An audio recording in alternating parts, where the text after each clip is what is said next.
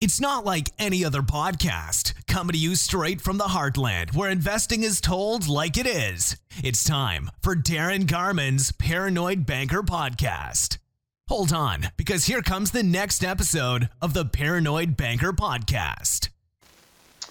So, um, actually, has to do with. So this is a, a, a gift I got from one of my guys. Gonna, this is a for Monopoly. It's the Boardwalk property card, and uh, I like to hang these things up in my office. By the way, um, so thank you very much, Nick, for that. That's terrific.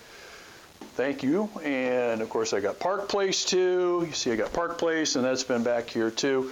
So uh, I'm a big fan of that kind of stuff, and it has a lot to do with what you're asking me. Uh, because it has to do with really the most important part of owning real estate. So when you're playing Monopoly, what is it that you want to do? What's the goal there? The goal is to really own as much property as you can, right? Um, but what's really behind the property? What's really behind it? Equity, right?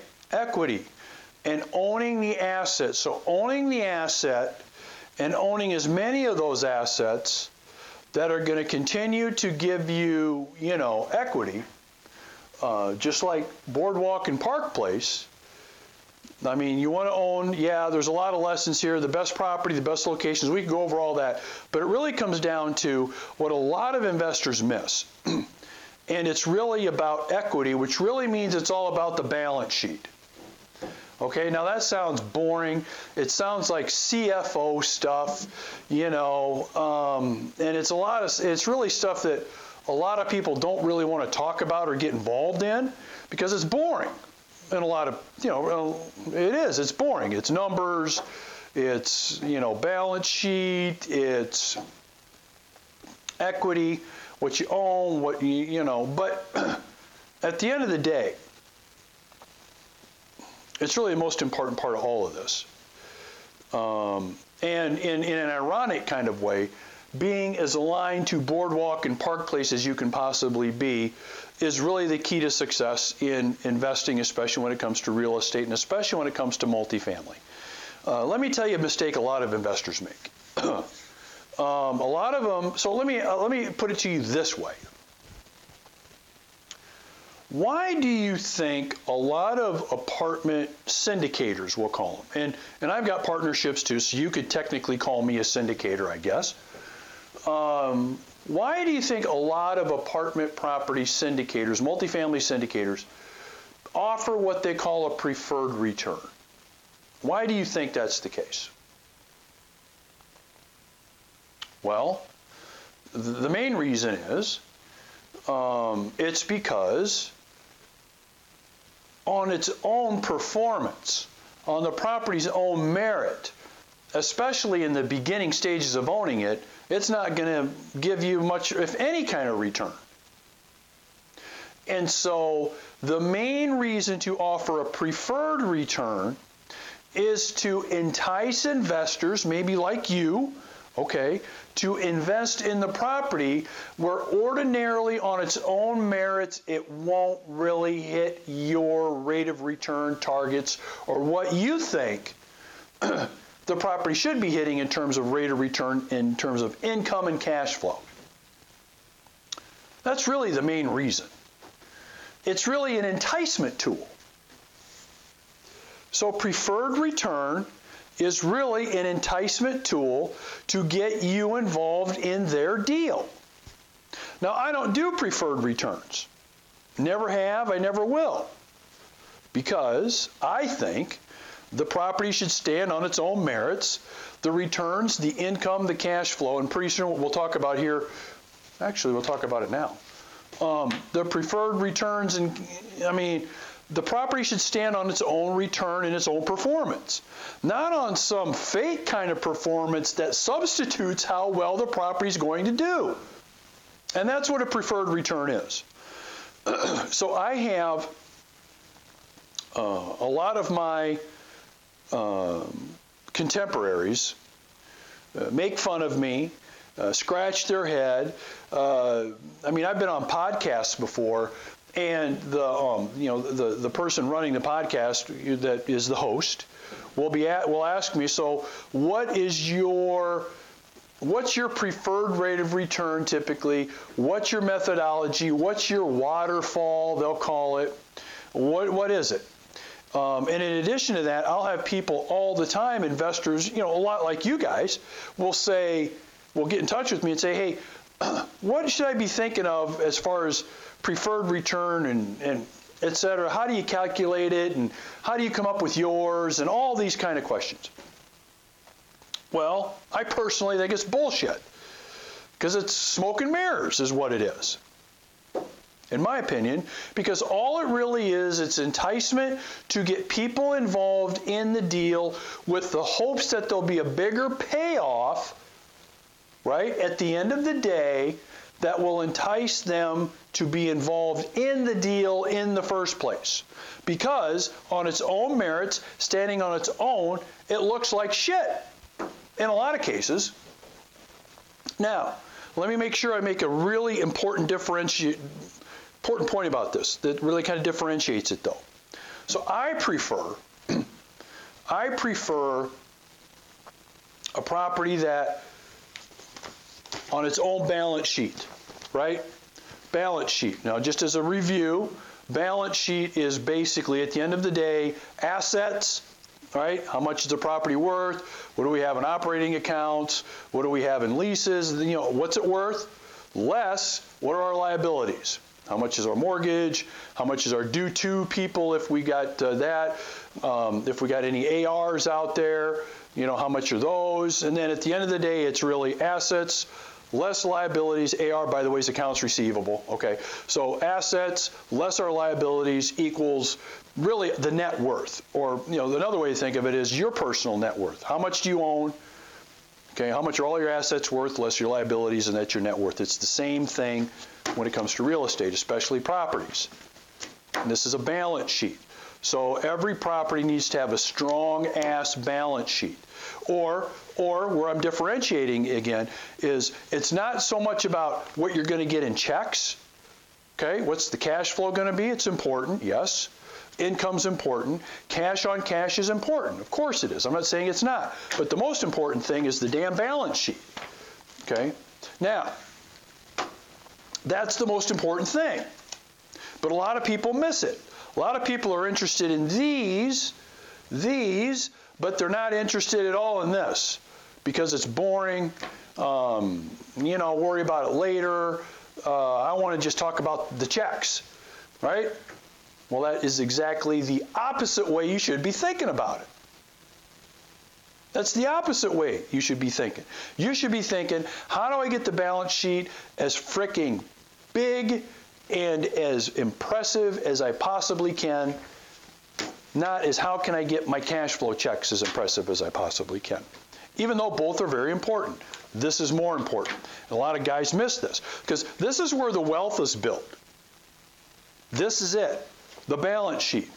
It's not in your monthly checks. Your monthly checks is just like a job. Your job gives you pretty much a monthly check. Business you own gives you check. Okay, but it's the equity, it's the balance sheet of the business, of the properties that is where the rubber meets the road.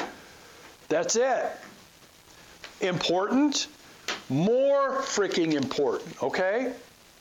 So, um, again, back to preferred returns. Uh, I think it's smoke and mirrors and it's enticement to get people involved in their deal. Because on its own merits, especially in the beginning, it looks not very impressive. Now, here's the point I want to make. I've been involved in many projects where at the very beginning it didn't look very good. okay? It didn't. Um, but realistically, and I want to use the term realistically, we can take the property from looking like a real loser, okay, to a real winner. And we've done that. We've done that many times. Okay? But here's my point I'm the guy that will tell you at the very beginning that, hey, it's going to be a rough couple of years. Okay?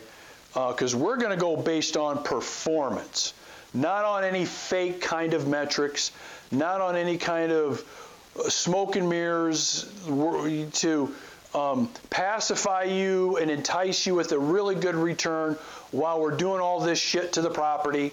Then we'll go ahead and we'll make our money. That's not what I'm about. What I'm about is, hey guys, we're going on performance. We're going on how good we how good we're, we are at what we do. We're going to go on how good, in some cases, maybe our board of directors is. We're going to go on that. Okay, and then we're going to those are our marching orders, and we're going to move forward. And we're here's here's our plan. We're going to take the property from here, and we're going to get it to here. Here's how long we think it's going to take.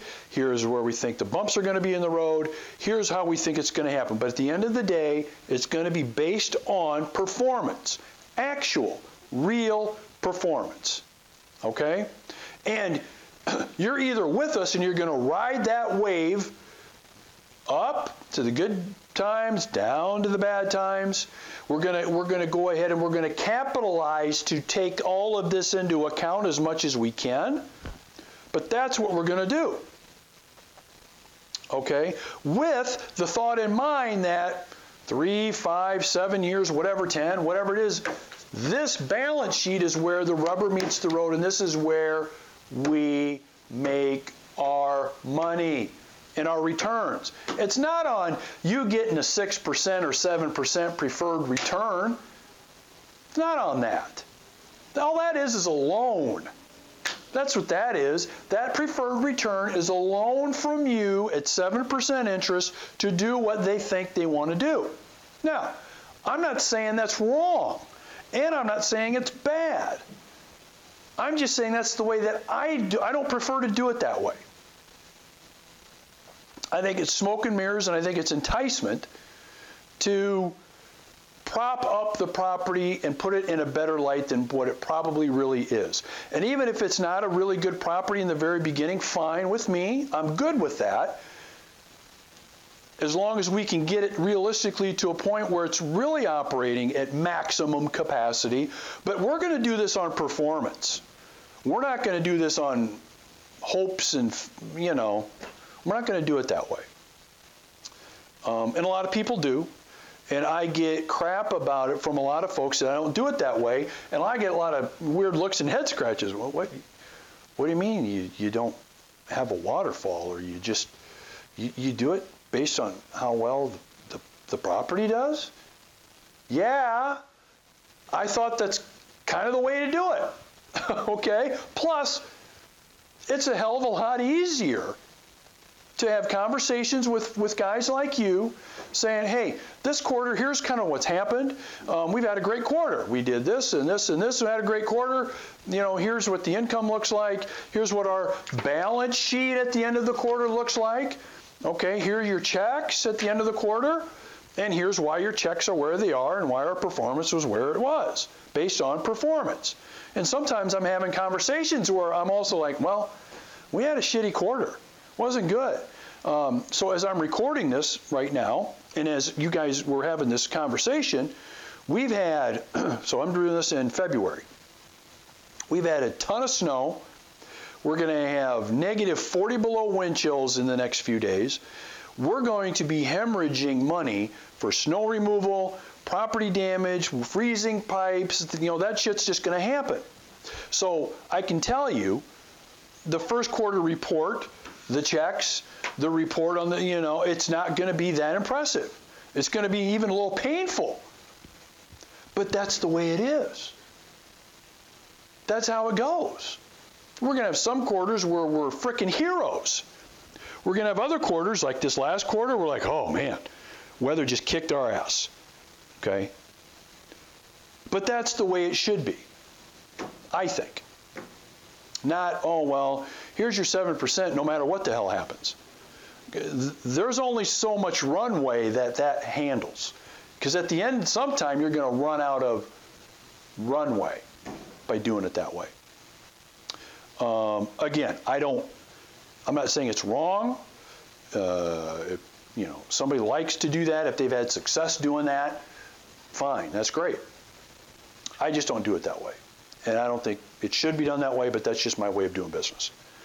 Um, but let's come full circle because it's important because that's that you know we, we kind of talked about let's get back to boardwalk for a second because remember you don't want to get in your head it's all about either preferred return or cash flow it's about the frickin' balance sheet that's where the money is made that's where the wealth is made is in the boring balance sheet so ideally, you want a great balance sheet and you want really good checks.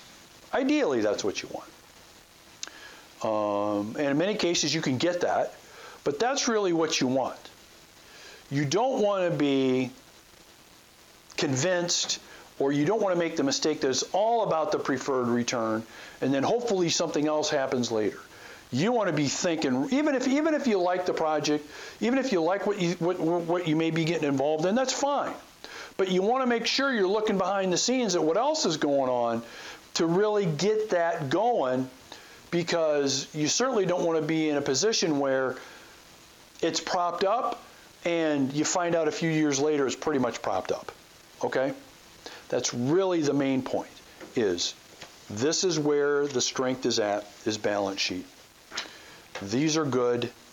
Um, and the wealth is really made in owning Boardwalk, okay, not cashing checks from Boardwalk. And I hope you, you, you understand the difference there. And the last thing I'll say about this this goes for no matter how sophisticated of an investor you are. So whether I'm buying my first four unit property, um, I'm getting involved in my first partnership deal, um, syndication, um, whether I'm buying a 24 unit property. The fundamentals that I've just talked about are the same with balance sheet and income. It's the same thing. Um, and so as you're doing your analysis, as you're um, considering options, because there's a lot of options out there to consider. Uh, that's really what you want to be thinking of is that. Uh, because at the end of the day, what are you going to want to do? When is your biggest cash flow? It's when you sell. It's when you sell. That's where the wealth is, is when you sell. Along the way, but then when you sell, maybe it's early, maybe it's when everybody else sells, maybe it's when you refinance. I don't know when that is. For a lot of people, it's different. But the wealth is made, that is when your biggest cash flow is. Okay? All right. Thanks for joining Darin Garman's Paranoid Banker Podcast. For investment questions, comments, or to get in touch with Darin, go to www.garmanblog.com. Thanks for joining Darin Garman's Paranoid Banker Podcast. For investment questions, comments, or to get in touch with Darin, go to www.garmanblog.com.